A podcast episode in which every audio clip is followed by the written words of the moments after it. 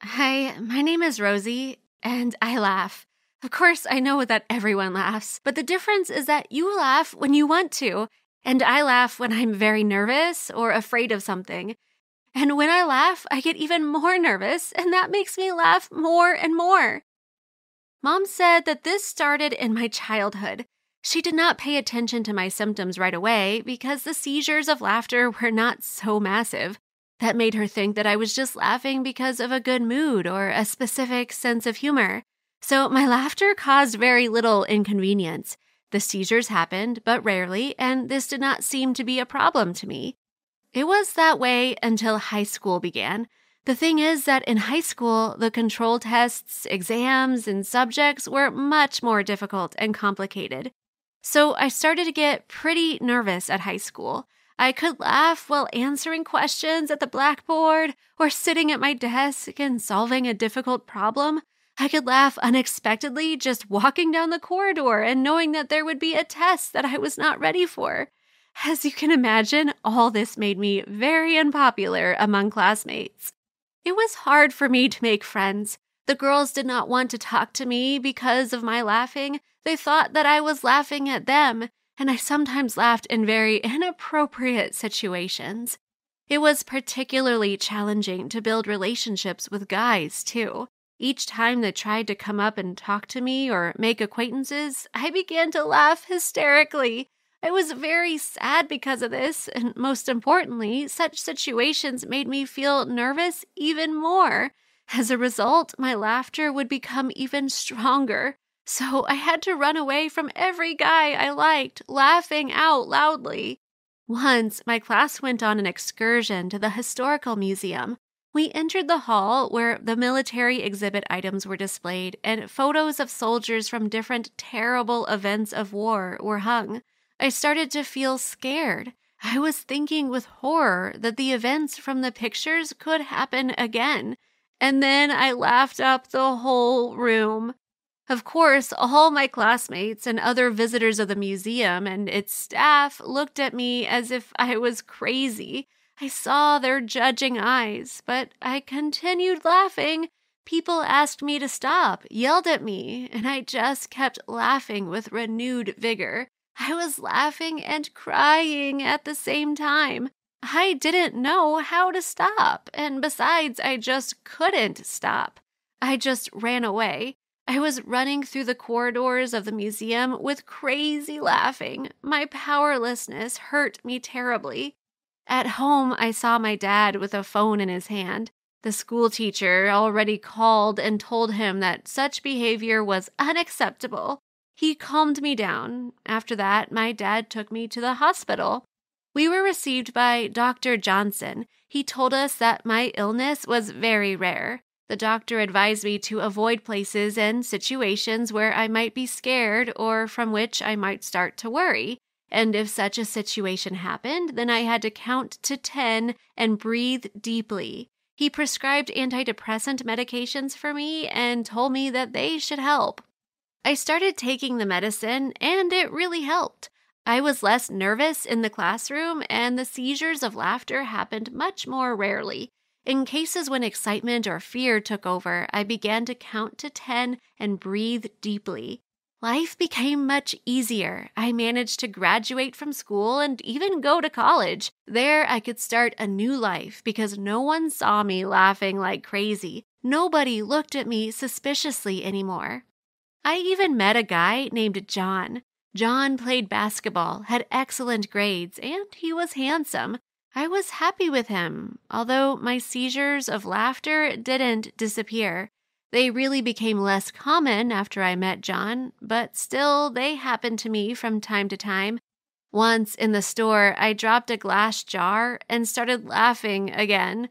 But John was not happy. He felt embarrassed with the store employees. He took my hand and led me out of the store. Meanwhile, I was able to calm down with counting and breathing. John said that there was nothing funny about this. Well, I knew it wasn't funny. When we went to the movies, we were asked for our tickets in front of the entrance. The tickets were in my email. I entered my email and I saw that it was empty. Then I remembered that I had just cleaned it and I accidentally deleted the tickets as well. When I realized that I had screwed up, I started laughing very loudly again. I tried to stop, but I couldn't. All these people waiting in line were staring at me, and John seemed to be angry and ashamed in equal measure. I did what I could. I hid in the bathroom, and I didn't leave until I calmed down. At that, John only made things worse by sending me angry messages. As soon as I calmed down, I went out to him. He looked at me very reproachfully. John made me promise that anything like that would not happen again. Of course, I could tell him everything, but I didn't want him to date me just out of pity. I had kept my secret. John was a basketball star in college. Once he invited me to his game. The game took place in another college. I put on his t shirt to support him. We were in the same t shirts like a real couple. John and I went to the game together. During two quarters, John kept throwing each of the balls right into the basket. In short, he was cool. Sports commentators highlighted him quite often. But fate had granted me a surprise. The t shirt of the uniform of my boyfriend's team that was on me caught the attention of the local host. He came up to me with a microphone to interview me. This turned out to be a surprise to me. The host just put the microphone to my mouth and asked who I came to cheer for. I was able to say into the microphone that I was there to cheer for John. Then I heard my words echo throughout the hall. I looked up and saw myself on a huge screen where my image was displayed. And you probably guessed what happened next. The situation made me really nervous. The host continued asking questions until I interrupted him with my loud, hysterical laugh. The laugh was not just loud, it was deafening because it was heard from huge speakers. I found John with my eyes, and I saw his glance. At that moment, he was not angry, but rather disappointed in me greatly. I did what I do best I just ran away. I called my dad to ask him to take me home, but when dad picked up the phone, he heard only my laughter. Still, he knew where I was, and he came for me. At home, I sat on the bed, being completely broken. I looked at the score of John's game. It turned out that they lost 76 to 42. It was a huge surprise for everyone because they were leading the first two quarters. Apparently, John was very upset about my behavior. My phone rang. It was a message from John. I was scared to open it, and for good reason. John wrote that this game was very important to him, and I let him down.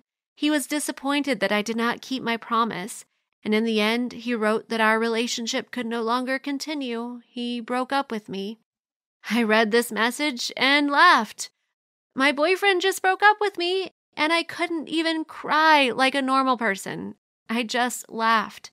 After that, my seizures intensified again. No counting or breathing techniques helped anymore. I laughed on exams, laughed standing at the blackboard, I laughed like crazy even when I got on the bus and realized that I had forgotten my wallet. One day I had an important history exam. Its results could influence my scholarship. I kept writing answers to the test until I got a very difficult one. I couldn't remember the date. I felt my excitement bursting me from inside, and then I laughed. I began to laugh out loudly. Everyone looked at me. The professor asked me to stop, but I couldn't, and then he asked me to leave the room. Of course, I didn't just leave it, I ran away as quickly as possible.